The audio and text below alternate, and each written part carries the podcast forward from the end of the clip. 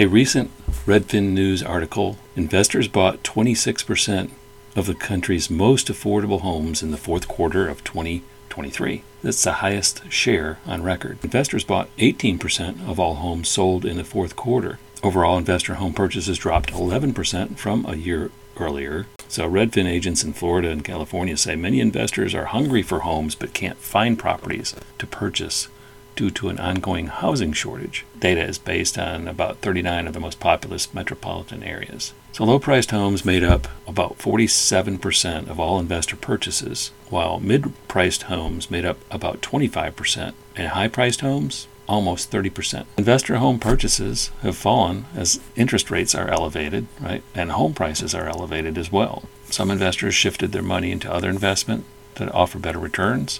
As a side note, I've seen in the Atlanta area, and I think I've mentioned this on other podcasts. Used to be, you know, within the last couple of years, four hundred sixty-five, four hundred seventy thousand dollar price range is a sweet spot for investors. Anything below that is great, but that's about the peak of property purchases that I've seen, because that still would have returned maybe about a seven percent, six and a half, seven percent return on rental rates the typical home purchased by investors here in this article in the fourth quarter cost 453,000, up slightly from 427,000 a year earlier. Overall, investors have bought about 32 billion worth of US homes in the past year.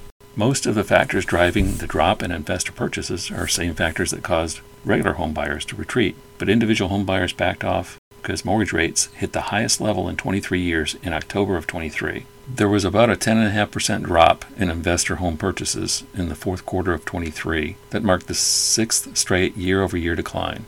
That's because the interest rates spiked so rapidly that it shocked everybody out of the purchase range. People just didn't buy homes.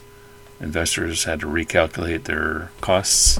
And according to the article, investor home purchases dropped 11% in the fourth quarter of 2023. According to another Redfin Premier agent, there's a lot of investors out there fighting for properties. There just aren't enough properties to go around, not enough low priced properties to go around, which puts a cap on how many properties an investor can buy. Total supply of U.S. homes for sale fell 5% year over year in December of 23. Single family homes represented over two thirds of investor purchases in the past year. Also, the summary of investor home purchases for different cities is in this article. For instance, Atlanta median purchase price of homes bought by investors about $263,000.